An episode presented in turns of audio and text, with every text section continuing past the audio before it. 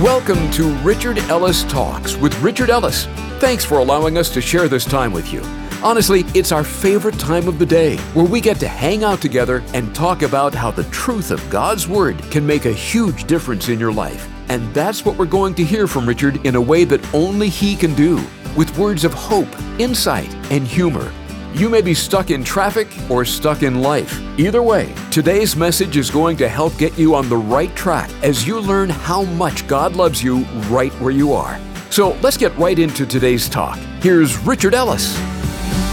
The title of today's message is Star to Finish. And really, what I'm going to talk to you about today, where it begins, is probably a couple of years after Jesus was actually born. But in Matthew chapter 2, verse 1, and here's how it starts. It says, Now after Jesus was born in Bethlehem of Judea in the days of Herod the king, behold, wise men from the east came to Jerusalem. Now they didn't go to Bethlehem, they went to Jerusalem. And it's interesting to me that this is what they asked, or this is what they were saying. Their question was, Where is he? So they knew there had been a, a boy born somehow who has been born King of the Jews. And that's what I want us to look at today this phrase, King of the Jews. For we have seen his star in the east and have come to worship him. And we assume there was three of these guys. They brought gold, frankincense, and myrrh. We see that later when they finally found him. But somehow these guys have been traveling, probably on camel, at least that's traditionally. The pictures all have them on camels.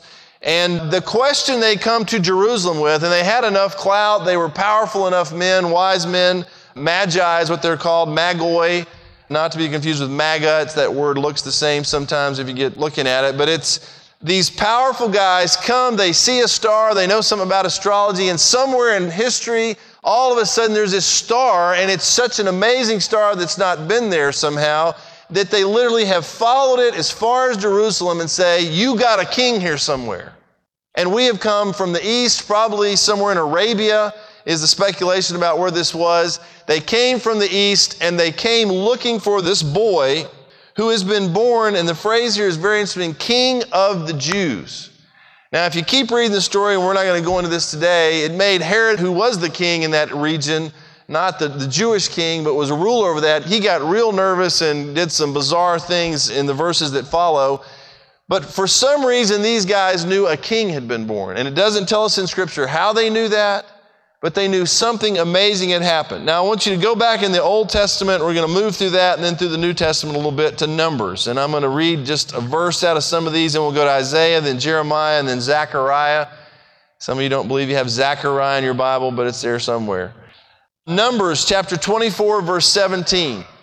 And here the scripture says, I see him, but not now. I behold him, but not near. Now look at the next phrase. A star shall come out of Jacob and if your Bible's like mine, this word star is capitalized, referring to a person. A star shall come out of Jacob, a scepter shall rise out of Israel, and batter the brow of Moab and destroy all the sons of tumult.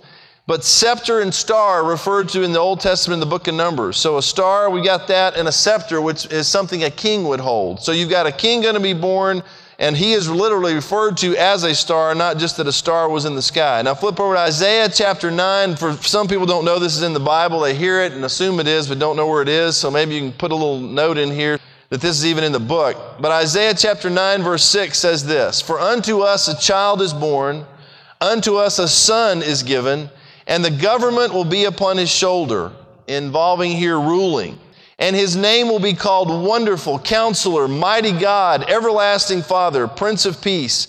Of the increase of his government and peace there will be no end. Now look at the next phrase. Upon the throne of David and over his kingdom. So he is going to be a king over a kingdom on a throne to order it and establish it with judgment and justice from that time forward, even forever. The zeal of the Lord of hosts will perform this. So who's he talking about here? It's Jesus. It's foretelling that Jesus would come, that he is all these things, he would be called all these things, and that upon the throne of David and over his kingdom, to order it and establish it with judgment and justice, that he would come to do that. Then Jeremiah, if you've seen Isaiah, go a little farther to the right, Jeremiah chapter 23, and we're going to read at least well, 5 and 6 here. And the prophet here says, Behold, the days are coming, says the Lord that I will raise to David a branch of righteousness. A king shall reign and prosper. and execute judgment and righteousness in the earth. In his days, Judah will be saved and Israel will dwell safely. Now, this is his name by which he will be called, the Lord our righteousness. And Jehovah is part of that name. And if you know a lot about the Bible, you know, it occurred to me because of all the terrorism and the world events and Islam and Muslim issues coming up, I've kind of been glancing at the Quran, trying to figure out references to Jesus in there and what it's all about. And it dawned on me, I'm going to the Quran and they're giving me titles of like a section and a number of the verse. And I'm like, what is this stuff? You know, I'm not familiar with it. And it hit me that there are probably a lot of people who come to church who don't read the Bible, don't think about the Bible. And the Bible is maybe just bizarre to you as the Quran would be to me because I'm not familiar with it. And we make a lot of assumptions that everybody's got a Bible, reads the Bible, knows the Bible, and they may not.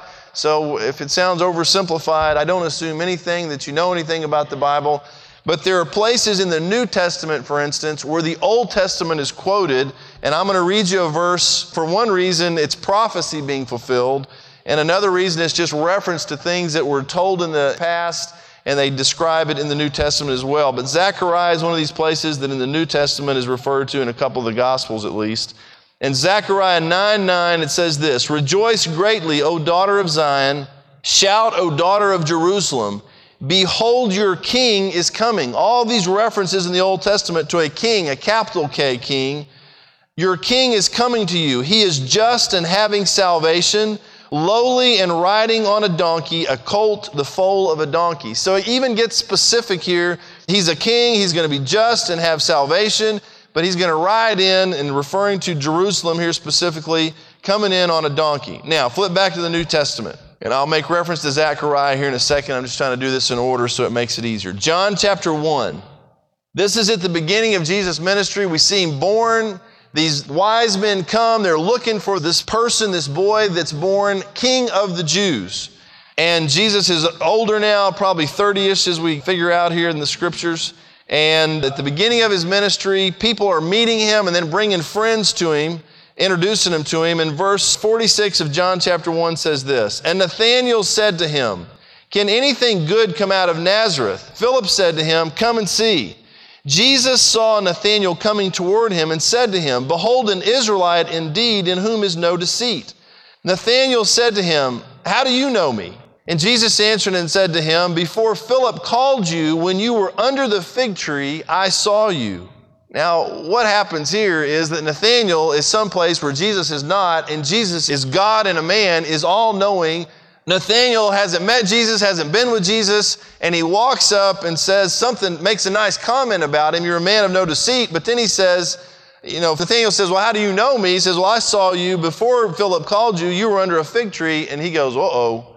I met somebody. Something's up here. And this is how he responds Nathanael answered and said to him, Rabbi, you are the Son of God, you are the King of Israel.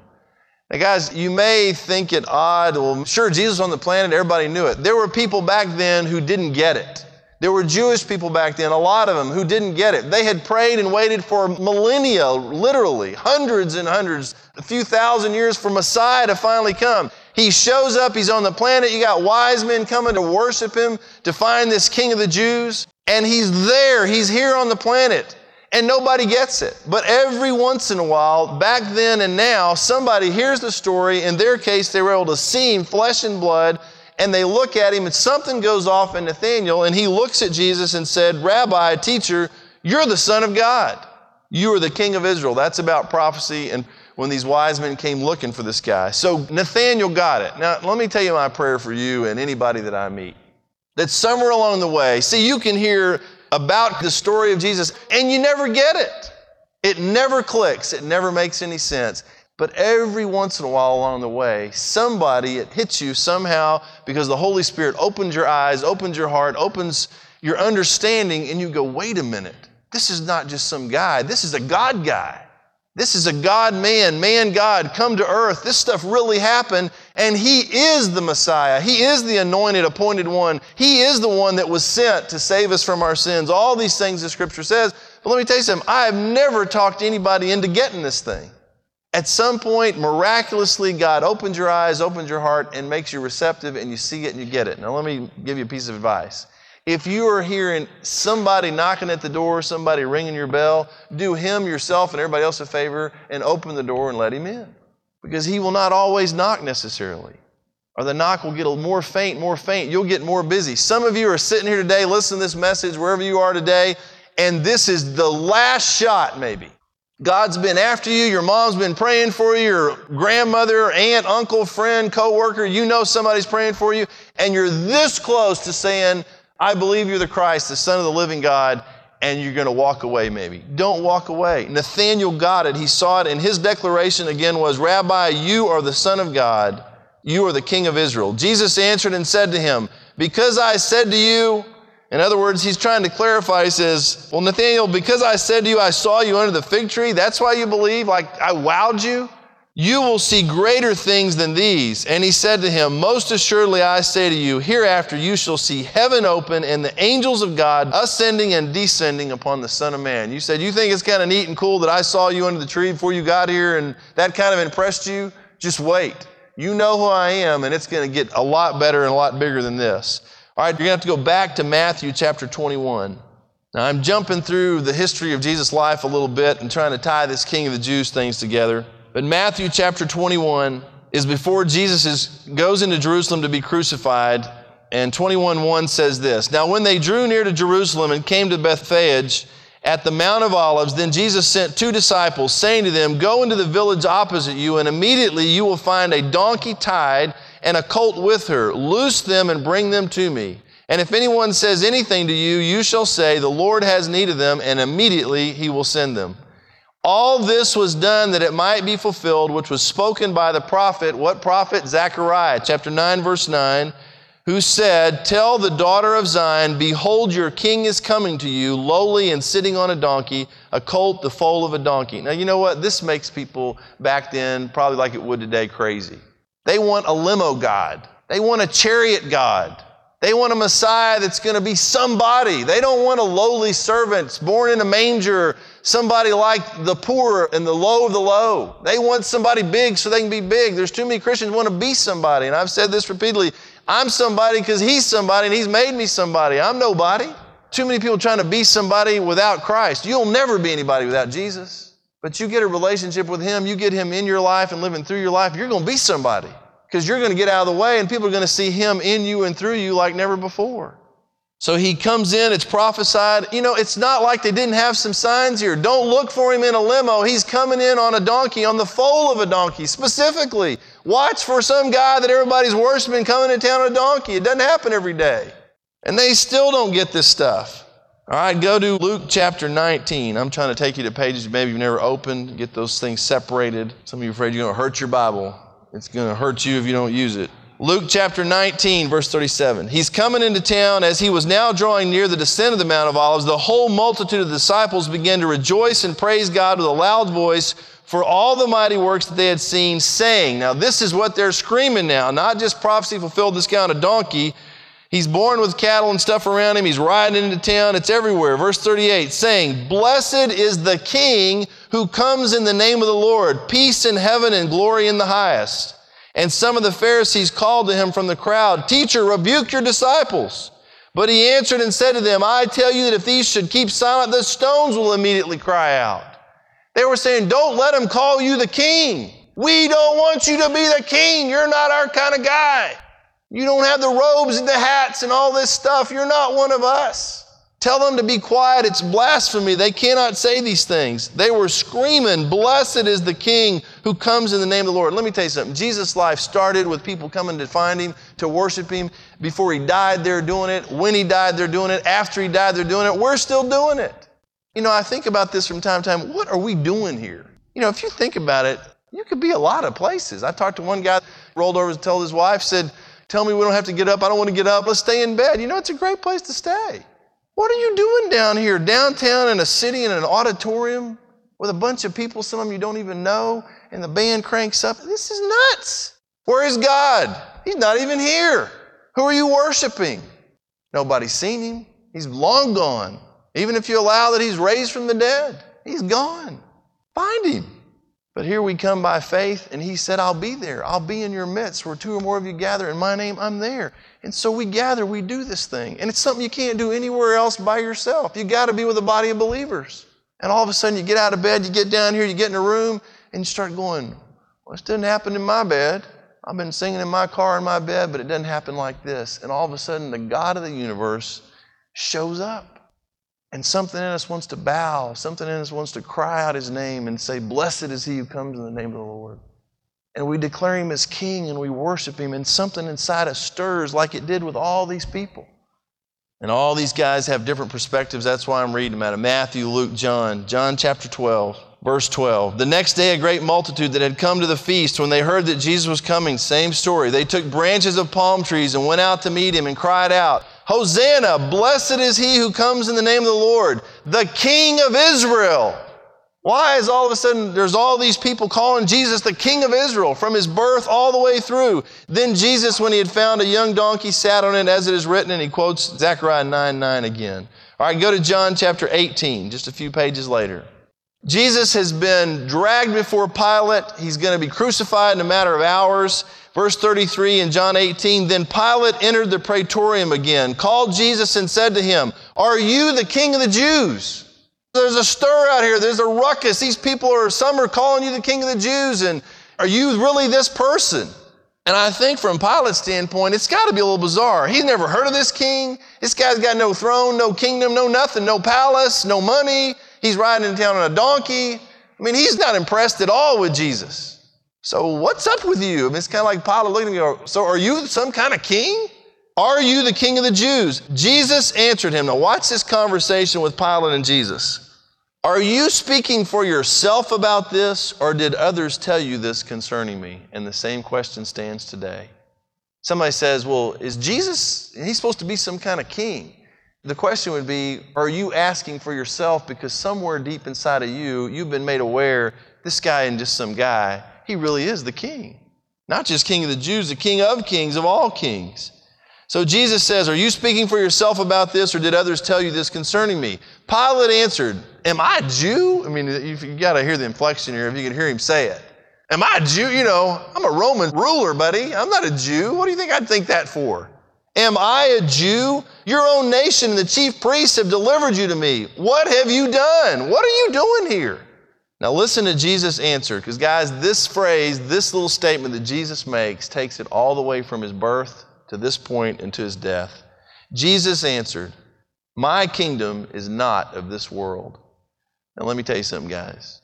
Pilate never saw his throne, but he'll stand before it one day. And you have never seen a throne like this throne. And you have never seen a king in all of his glory like this glory. And the Bible says that one day we're all going to see him and we're all going to face Him. And my suggestion to you is be prepared to stand before Him and face Him. It isn't about being perfect, it's about Him being perfect and dying a perfect sacrifice to make you perfect so you could stand before Him and survive that encounter.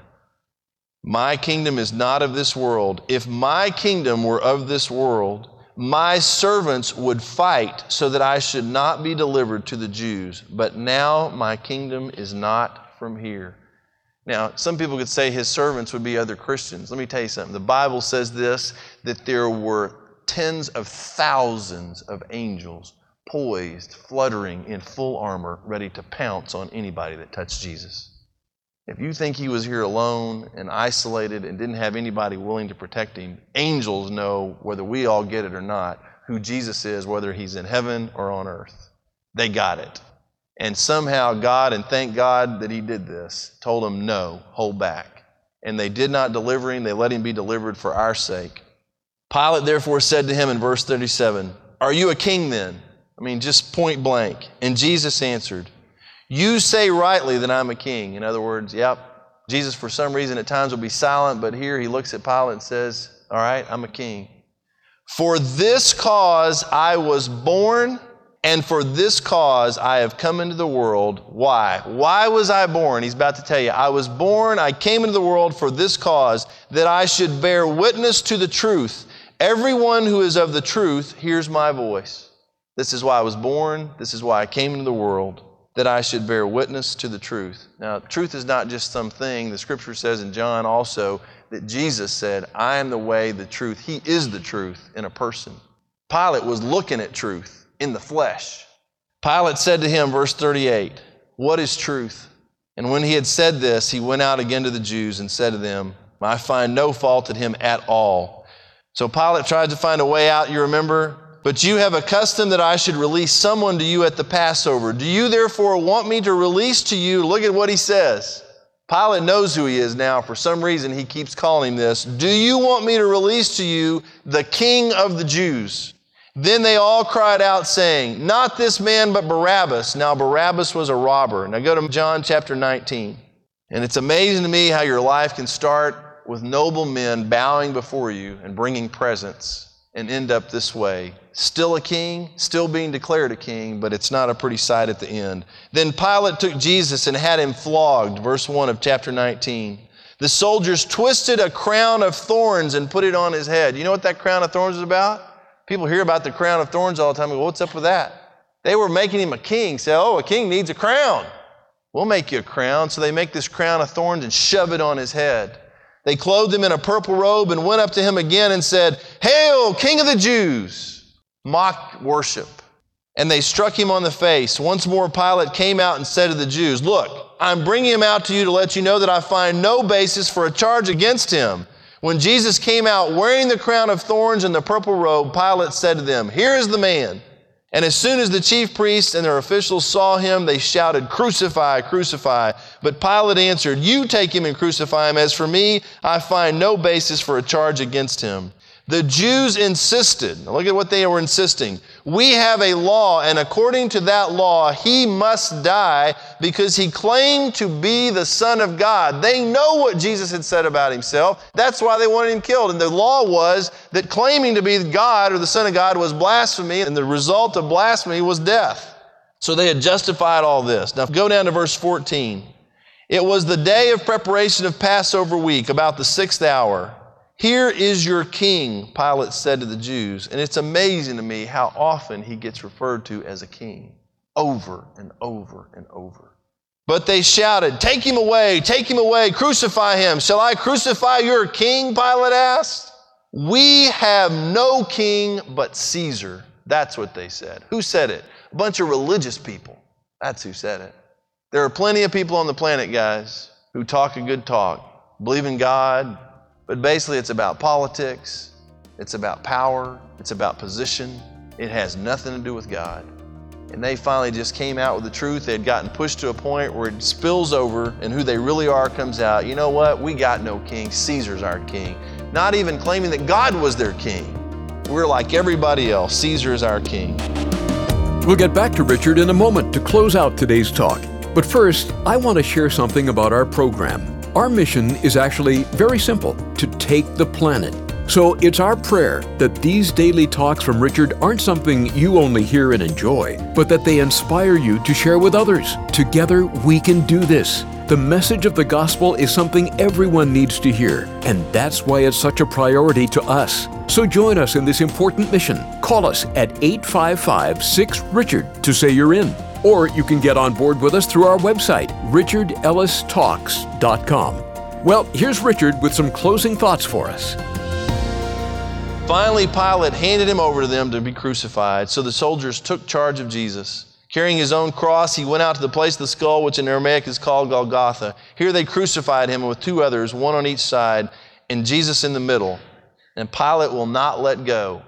Pilate had a notice prepared, had a plaque made, a sign made, will not let go of this. Had a notice prepared and fastened it to the cross, Jesus' cross, and this is what it read Jesus of Nazareth, the King of the Jews. Whether you get it or not, whether you believe it or not, this guy, Jesus of Nazareth, that's his name, title, King of the Jews. Maybe the only business card Jesus ever had. Many of the Jews read this sign, for the place where Jesus was crucified was near the city, and the sign was written in Aramaic, Latin, and Greek. The chief priests of the Jews protested to Pilate, Do not get that sign down, the king of the Jews, but that this man claimed to be king of the Jews. Back and forth, still fighting. Pilate answered, What I have written, I have written. Now go down to verse 28. Later, knowing that all was now completed, And so that the scripture would be fulfilled, Jesus said, I am thirsty. And a jar of wine vinegar was there, so they soaked a sponge in it, put the sponge on a stalk of the hyssop plant, and lifted it to Jesus' lips. When he had received the drink, Jesus said, It is finished. With that, he bowed his head, gave up his spirit. From star to finish, he was and he is the King of the Jews. This has been Richard Ellis Talks with Richard Ellis. There's only one reason we do this program to take the planet with the good news of Jesus Christ. That's our message and our mission. And you have a vital part of doing that along with us. If you've been encouraged by these talks with Richard, be sure to share with someone about the change they've made in your life. And we'd love to hear your story as to how the talks have made a difference to you. Give us a call. We'd love to talk with you. 855 6 Richard. You can also reach us through our website, richardellistalks.com. And while you're there, check out all the fun and informative pages we put together for you. richardellistalks.com. While you're there, be sure to click on the Contribute tab at the top to send your generous gift. If the program is making a difference to you, your gift will make a big difference to us. Until next time, thanks so much for listening to Richard Ellis Talks.